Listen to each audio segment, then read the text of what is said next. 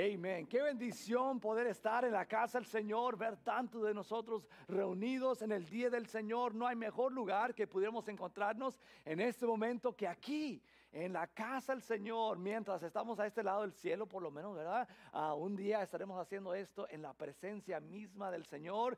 Ah, pero qué bueno, hoy podemos estar en su presencia espiritualmente hablando y podemos juntos congregarnos y qué bueno ver a cada uno. Es para mí un privilegio estar en esta mañana, no solamente en la casa del Señor, ah, sino también detrás de este púlpito. Es mi deseo poder que este tiempo sea un tiempo de crecimiento, un tiempo en el cual podemos ser edificados cada uno de nosotros. Entonces, vayan conmigo a Deuteronomio 31. Deuteronomio 31 es donde estaremos una, una porción en esa mañana.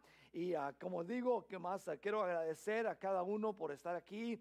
Ah, quiero felicitar a la Iglesia Bautista de Betania. Pienso yo, el mes pasado cumplimos 45 años en existencia. Gloria sea a Dios.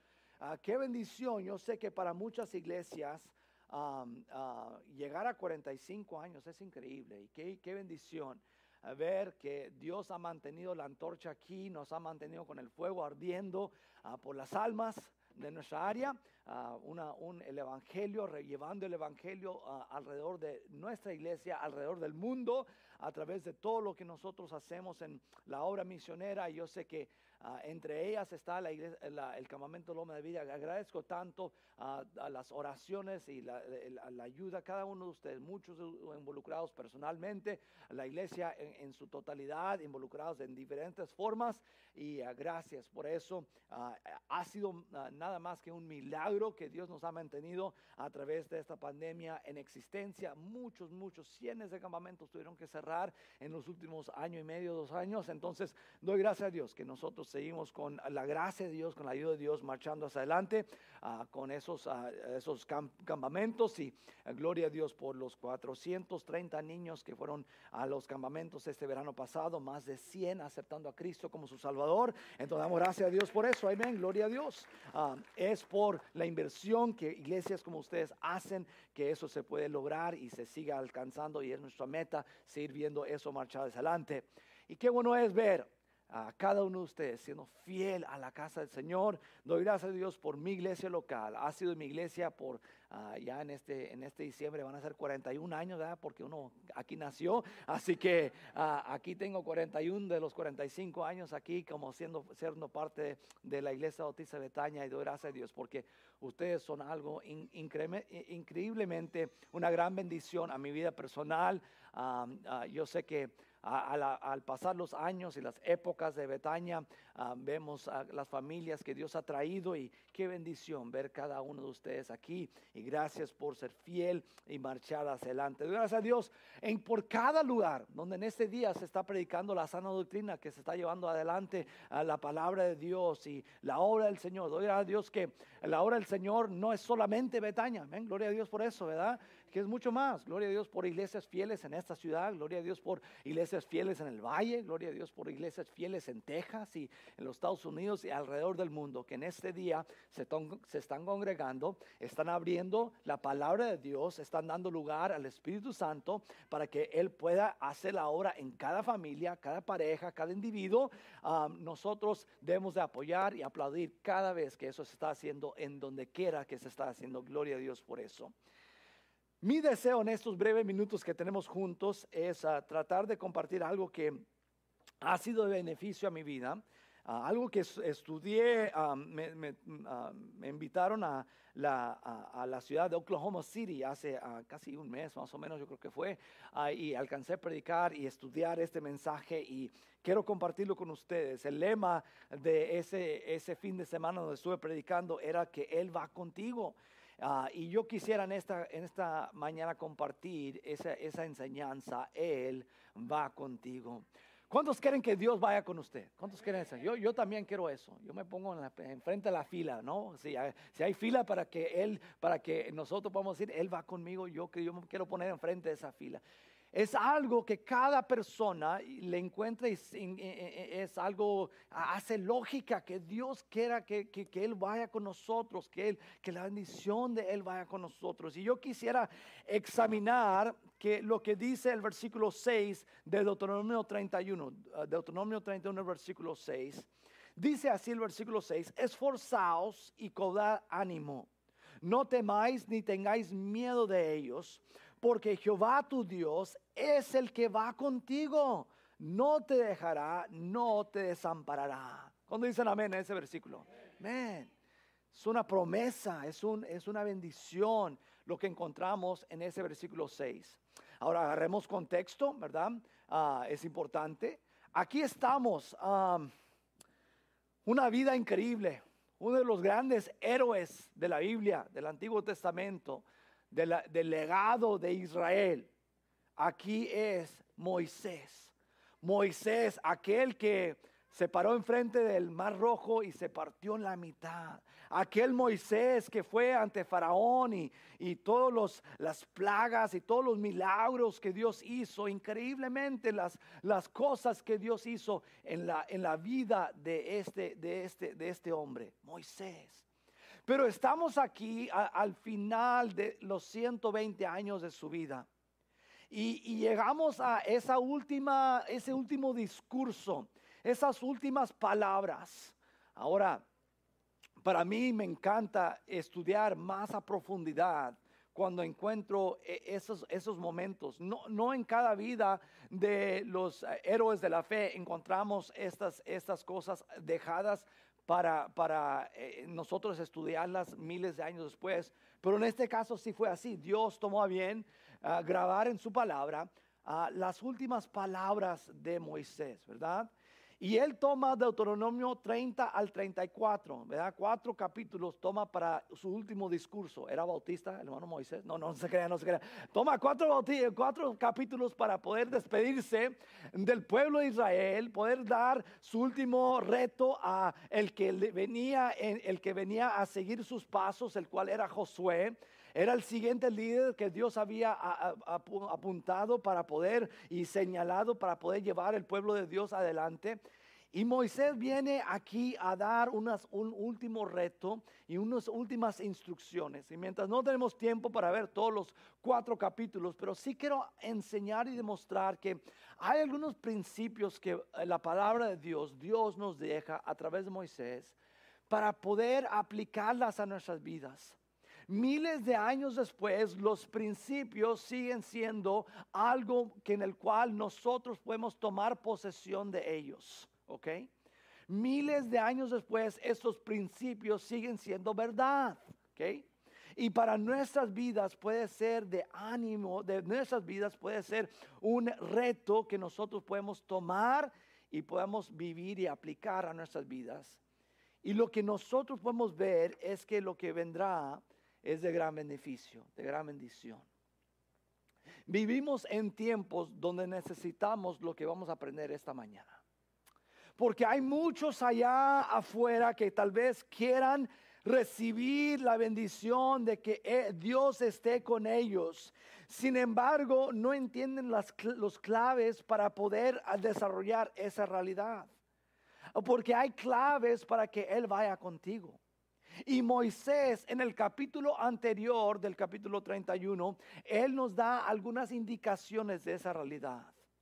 Y las bendiciones que vendrán en Israel al aplicarlas son bendiciones que usted y yo hoy podemos tomar posesión de ellas. Y Dios quiere que lo tengamos.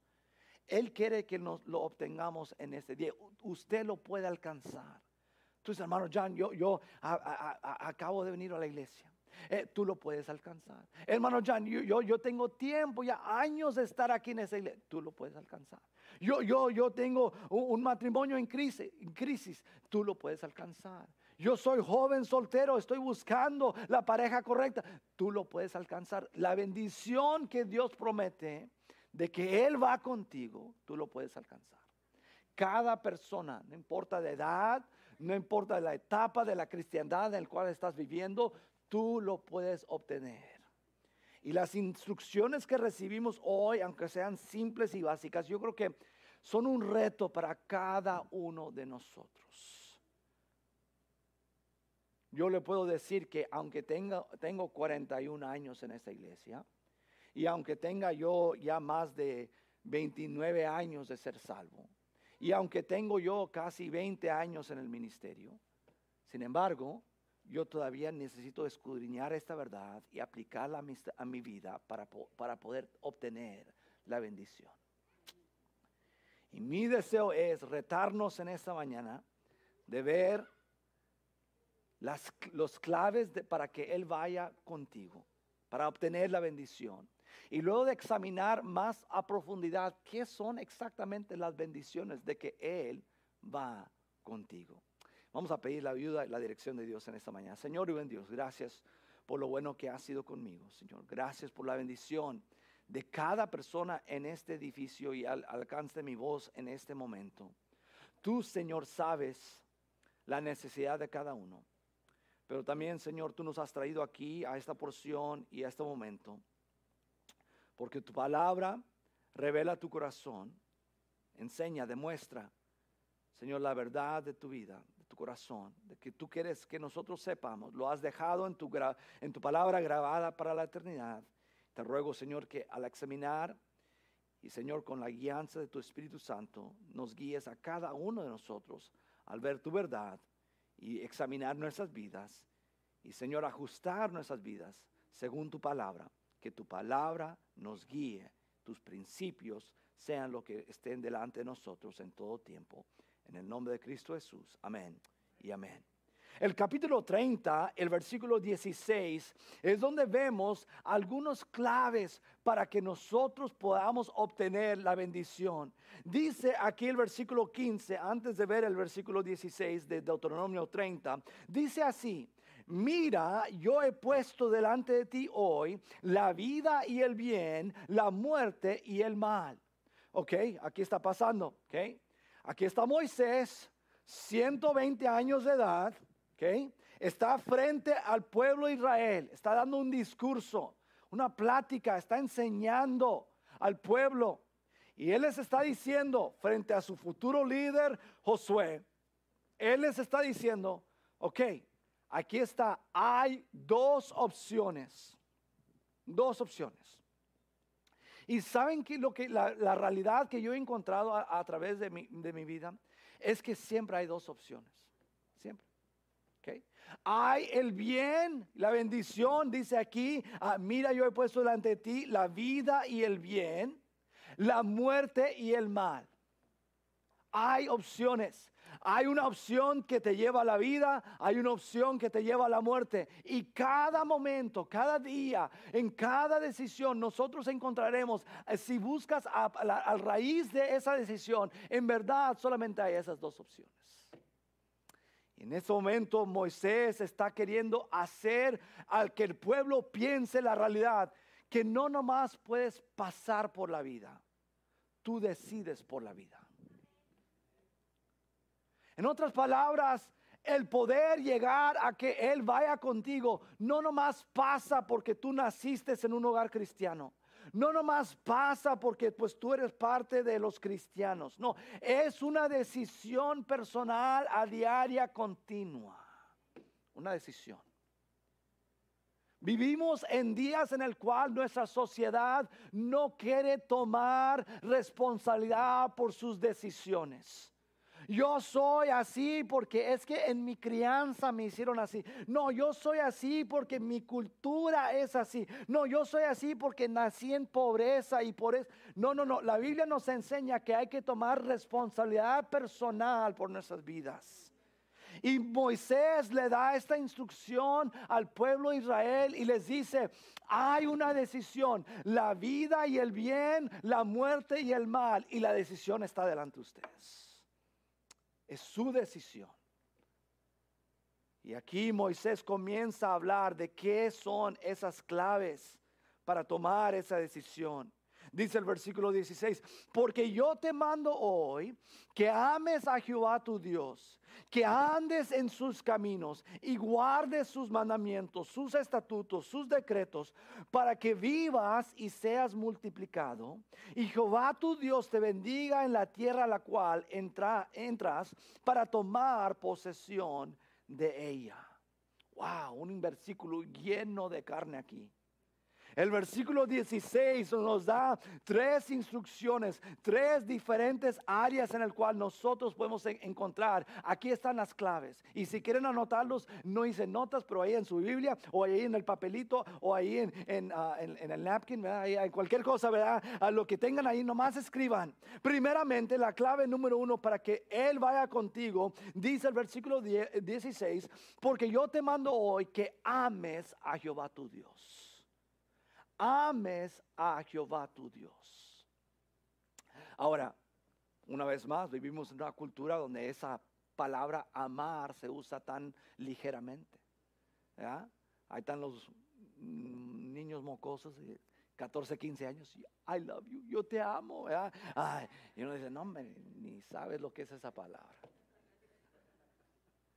Es como ya, y el pastor lo ha dicho varias veces, recuerdan aquel joven, ¿verdad? Yo te amo tanto, tanto, Susi, que yo cruzaría el mar más ancho para llegar a ti. Escalaría la montaña más alta para llegar a ti. Y yo te buscaría más lejos en la jungla, más lleno de árboles para encontrarte. Y llegaré a tu casa el viernes si no llueve. Y uno dice, no, no entiende el amor, no entiende el amor. Muchos cristianos tratan así con Dios. Dios, yo te amo. Pero ni la cosa mínima pueden hacer para demostrar ese amor a Dios. Noten el versículo 17 nos da un poco más de descripción de algo que está pasando. Dice el versículo 17 de Deuteronomio 30, mas si tu corazón se apartare. Entonces ese amor se lleva a cabo dentro del corazón del hombre.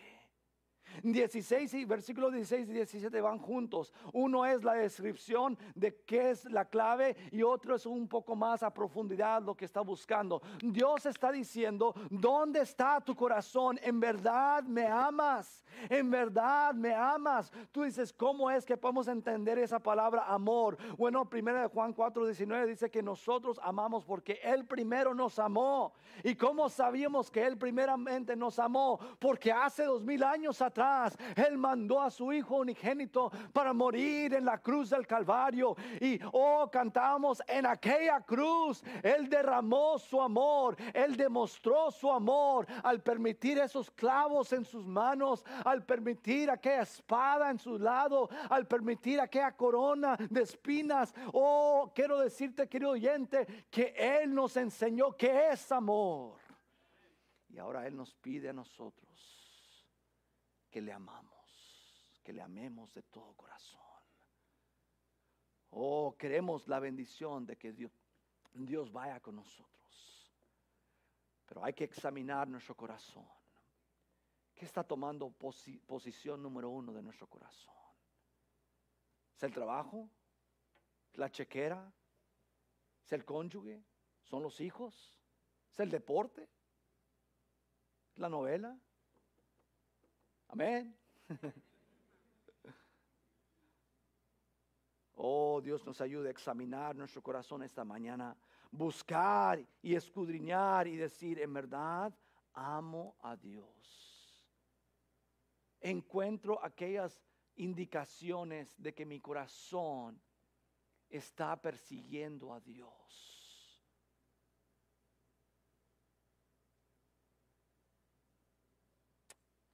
Me encanta interactuar con la juventud, porque aunque no entienden a profundidad el amor, pero sí entienden esas obras primeras del amor, ¿no? No se avergüenzan de llevar esos flores, ¿verdad? Homecoming, ahí van, ahí van. Ahí está. Esas obras iniciales, escriben la cartita, ah, oye, mandan textos, ya no hay cartitas, pobrecitos ellos, no saben lo que es, ¿no? Mandan el texto. Pero hay esa comunicación, hay esa entrega, hay esos momentos en el cual van a derramar y enseñar. Oh, Dios nos ayude a amar a Dios. Amar a Dios de todo corazón. Dice el versículo 16, porque yo te mando hoy que ames a Jehová tu Dios. No solamente que andes, dice la palabra de Dios, que andes en sus caminos, dice el versículo 16. El primer clave es amar a Jehová nuestro Dios. La segunda clave es para que andemos en sus caminos. Oh, es importantísimo andar en sus caminos.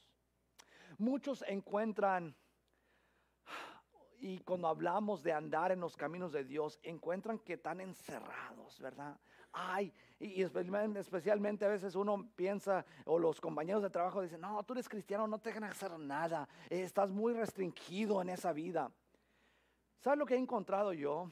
Que en los, andar en los caminos de Dios no es tanta restricción, sino es saber por dónde ir en el camino correcto el camino de seguridad, el camino de protección. Ah, en ese fin de semana que estuve en Oklahoma, el pastor me llevó a, andar, de, andábamos de ciclistas, andamos ahí en, en, bicycles.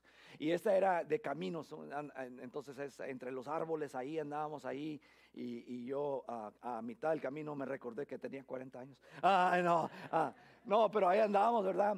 Pero a mí me encantaba porque él iba enfrente.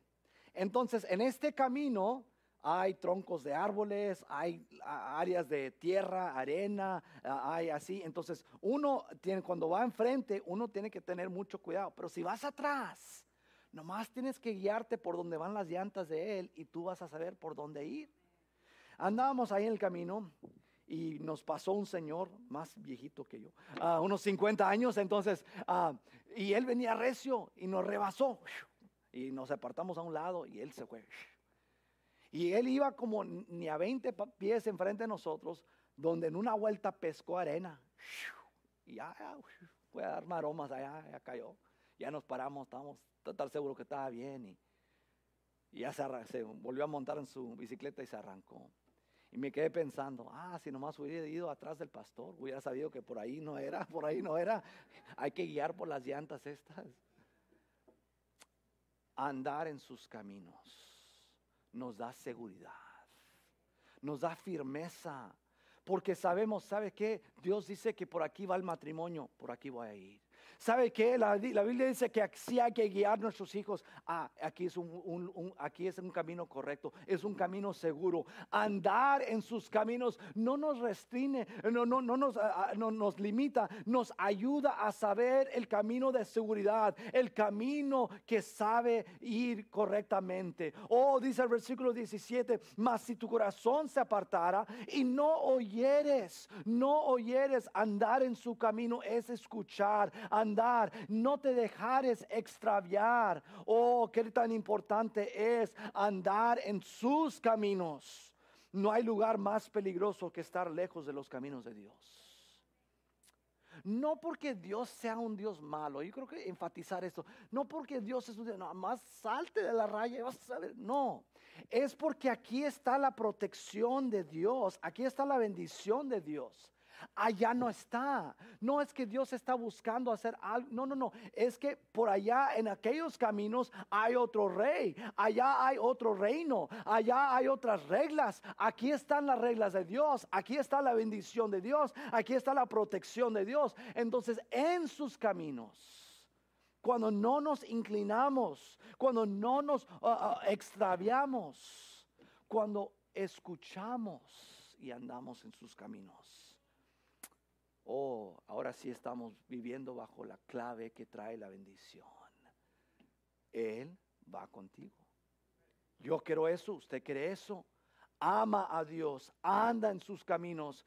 No solamente eso, dice la palabra de Dios, porque yo te mando hoy que ames a Jehová tu Dios, que andes en sus, en sus caminos y guardes sus mandamientos, sus estatutos, sus decretos, para que vivas y seas multiplicado. Agarres, tomes posesión de sus mandamientos. Oh, querido oyente, Dios nos ayude a inclinar nuestros oídos a escucharlo, a inclinar nuestros oídos para seguir sus caminos, para poder tomar posesión de sus mandamientos. Oh, qué bueno es poder alimentar nuestras, mm, nuestras almas, nuestras vidas de la palabra de Dios. Que lo que Él diga sea tan importante para nosotros que el pasar ni un solo día y no eh, poner nuestros ojos y nuestra mente en su palabra es un día perdido, es un día de una oportunidad perdida. Que Dios nos ayude a tomar, agarrar, tomar posesión de sus mandamientos. Oh, cuando nosotros tomamos posesión de sus mandamientos, de su ley, entonces Él viene a ser nuestro rey. Él viene a ser el que nos da los buenos mandamientos, los buenos mandatos para que nosotros podamos seguir su ley y Él va a poder traer bendición a nuestras vidas. Cuando ignoramos sus mandamientos, entonces no tenemos la bendición de su guianza. No tenemos la bendición de su sabiduría. Ya actuamos según nuestra propia sabiduría, según nuestro propio enfoque, según nuestro propio entendimiento. ¿Y qué tan limitado es? Sería un pensamiento y, un, y, una forma de ver la vida de, un joven de, de 40 años.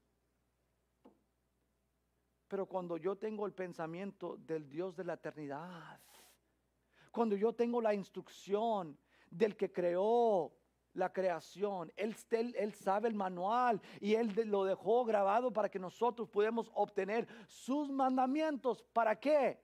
¿Por qué? Porque así es que Él va con nosotros. Él va con nosotros a través de sus mandamientos. Él va con nosotros a través de sus caminos. Él va con nosotros a través de nuestro corazón perseguir y amar a Dios. Y cuando nosotros hacemos eso, entonces Él dice, ahora yo voy contigo. Y llega la bendición. Oh, querido oyente, Dios nos ayude a examinar nuestro corazón. En verdad amamos a Dios a examinar nuestras vidas, nuestras agendas.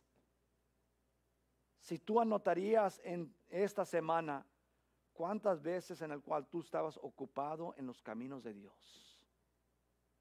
¿Cuántas horas sería eso? ¿Cuántos minutos sería eso? De lunes, primero de noviembre, mañana pudieras anotar y decir, bueno, yo estuve en los caminos de Dios dos horas del día. Yo aparté tiempo para andar y meditar en los caminos de Dios tanto tiempo del día. ¿Cuánto tiempo diste para que el mensaje, los, los mandamientos de Dios tomaran posesión de tu vida, tu corazón? ¿Sabes que uno puede leer algo y, en cinco minutos olvidarlo. Para algunos ni, tanto así, 30 segundos después, ya, yo, yo me gusta hacer pastelitos y agarro la caja y ya los tengo tanto tiempo haciéndolos y, y a uno ya mete la mezcla y todo eso y tira la caja y luego ahí estás, ah, la caja, ¿cuánto tiempo hay? Se nos olvida, lo leí hace 30 segundos, ya se me olvidó, eran 18 minutos, no 20 minutos.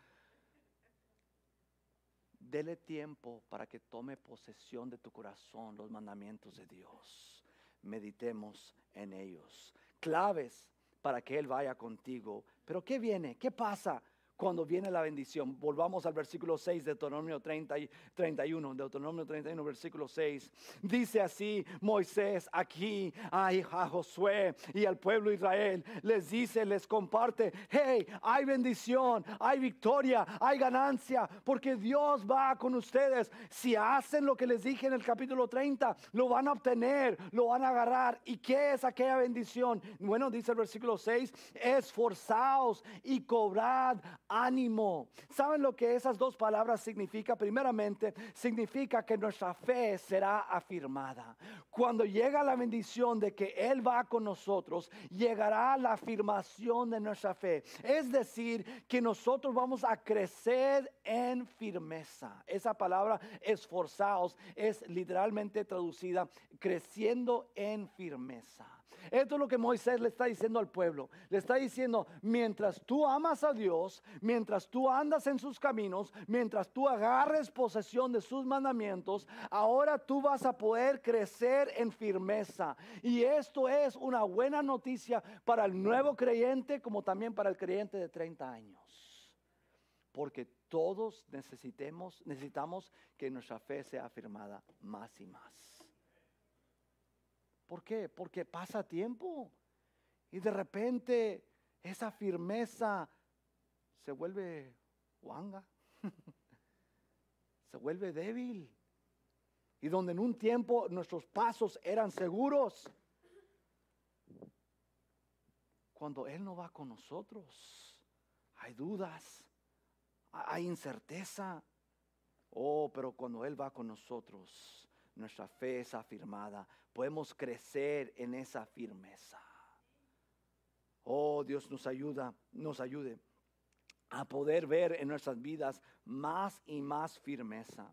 Ojalá que en el año 2022 uno pueda decir, yo quiero ser más firme de lo que fui en el 2021, de lo que fui en el 2020. Ojalá que mi fe pueda ser más afirmada, que yo pueda estar más seguro en lo que yo crea, en lo que yo conozco de Dios, que sea más firme en lo que soy como cristiano.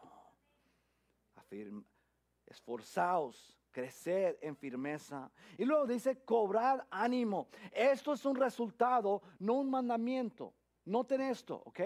No, esto no es, no es, no es que Moisés le está diciendo, esfuérzate y, agarra, ánimo. No, está diciendo, este es el resultado de la, de bendición de que Dios va con ustedes. ¿Y cómo recibimos eso? Ya lo estudiamos en el capítulo 30. Si hacen esto, si hacen el bien, la bendición viene. Si toman la decisión correcta y ahora van a poder amar a Dios, van a poder andar en sus caminos, van a tomar a, posesión, agarrar los mandamientos de Dios, entonces viene la bendición. La bendición es que tu fe va a ser afirmada, esforzaos. Cobrad ánimo. Esta es una valentía divina que viene sobre el cristiano. Esta es una valentía divina. Tú dices, ¿como qué ejemplos hay? Bueno, piensa en aquel muchacho que andaba cuidando aquellas ovejas. Su papá lo manda a ir a llevar el pan y la provisión a sus hermanos allá enfrente en la guerra. Y él escucha a aquel hombre gritando insultos a su Dios. Y dice, hey, no hay nadie que lo calle. Bueno, entonces yo, entonces yo, eres un joven de 16 años Estás más flaco que un palito. Él todavía no sabía el final del capítulo. Él nomás sabía que aquel gigante había matado a muchos. Algunos con sus manos, otros con aquella espada, otros con la lanza, pero que nadie le había ganado hasta ese momento.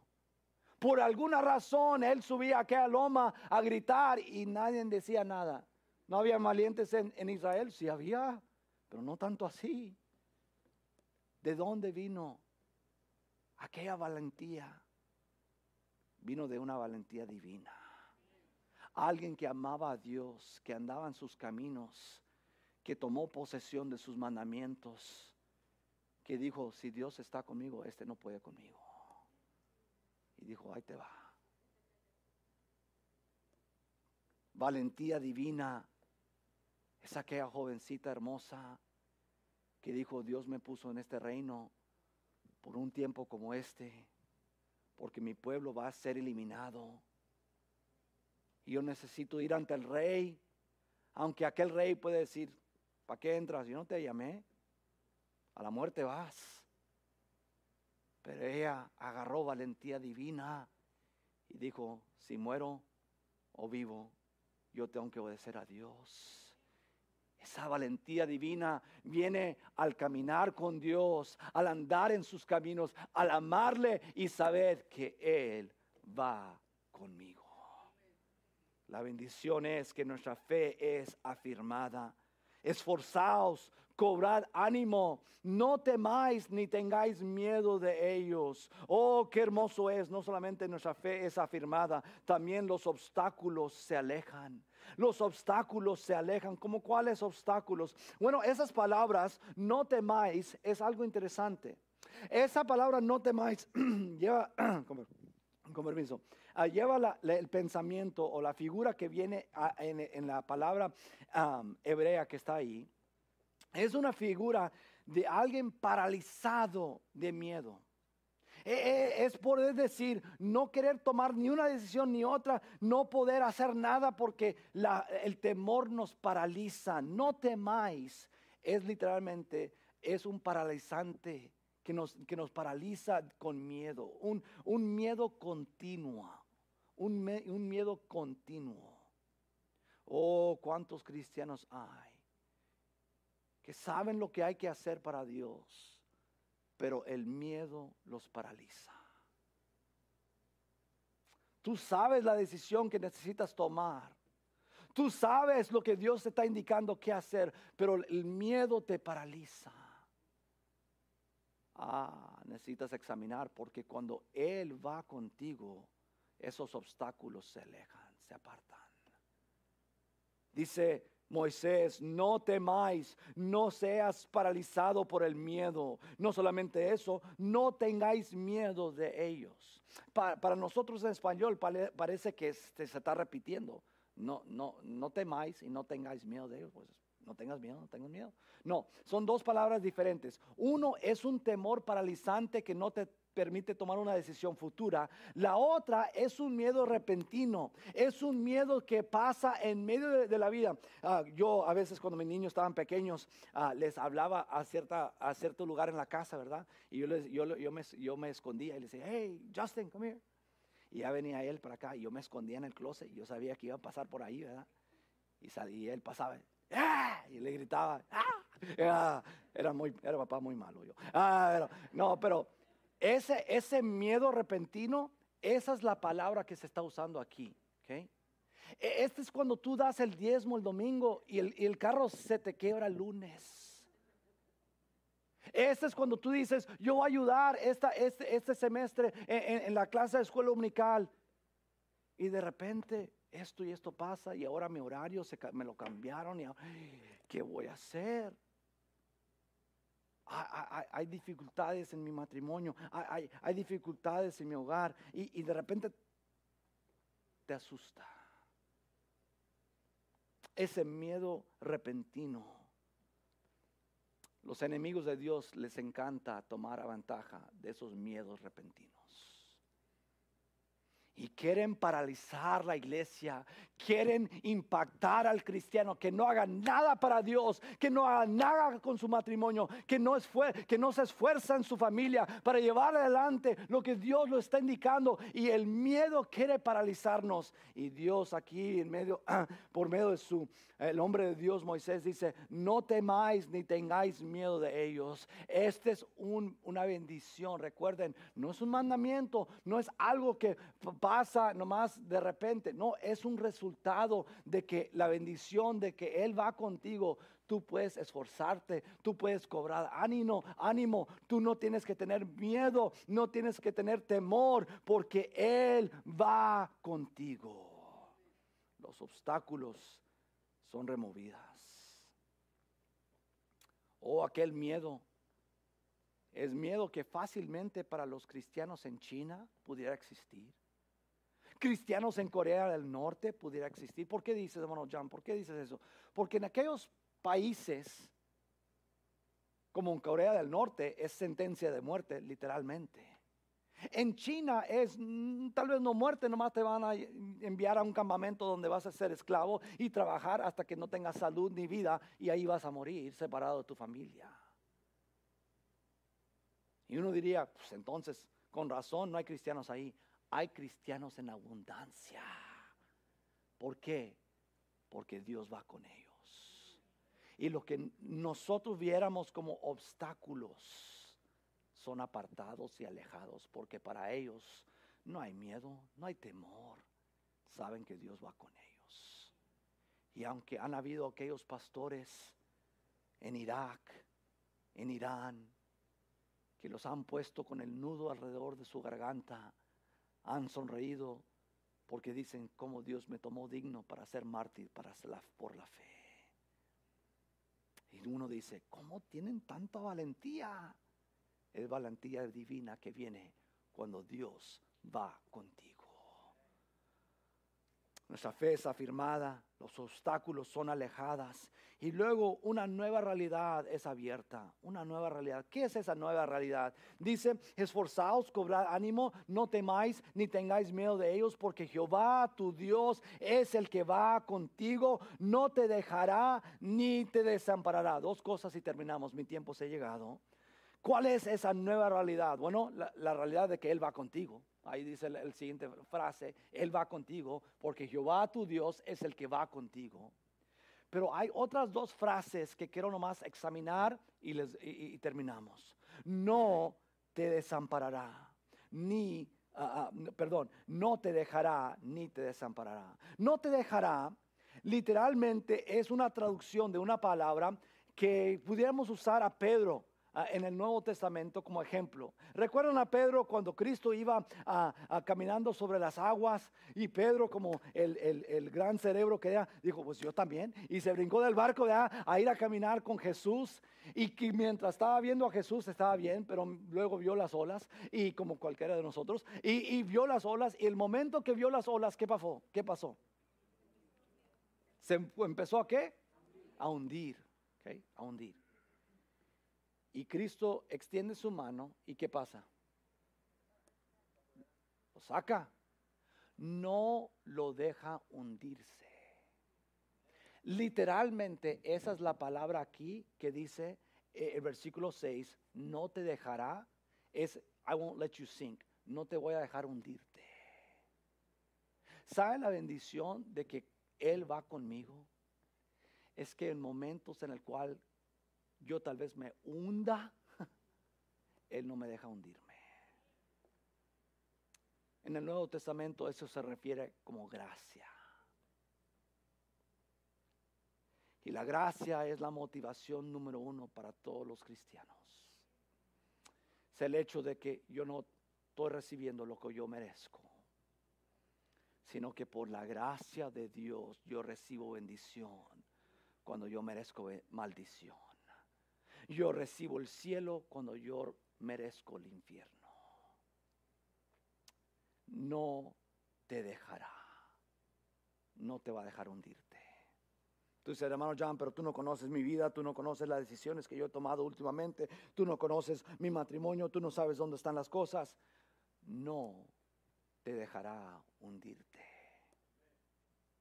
Gloria sea a Dios. Una nueva realidad es abierta, no te dejaré, no te dejará, dice el versículo 6, ni te desamparará, no te desamparará. E, esta palabra, la mejor historia que yo tengo es ahí en donde yo vivo, al norte de Edimburgo, una, la calle se llama Laguna Seca, si anda yendo para San Antonio, a la mitad del camino, ahí estamos a la izquierda, entonces uh, Laguna Seca está allá por la 490, entonces... Um, Ahí en, esa, ahí en esa calle, es una calle pavimentada, una de las pocas que está pavimentada lejos de aquí y ah, allá en esa área.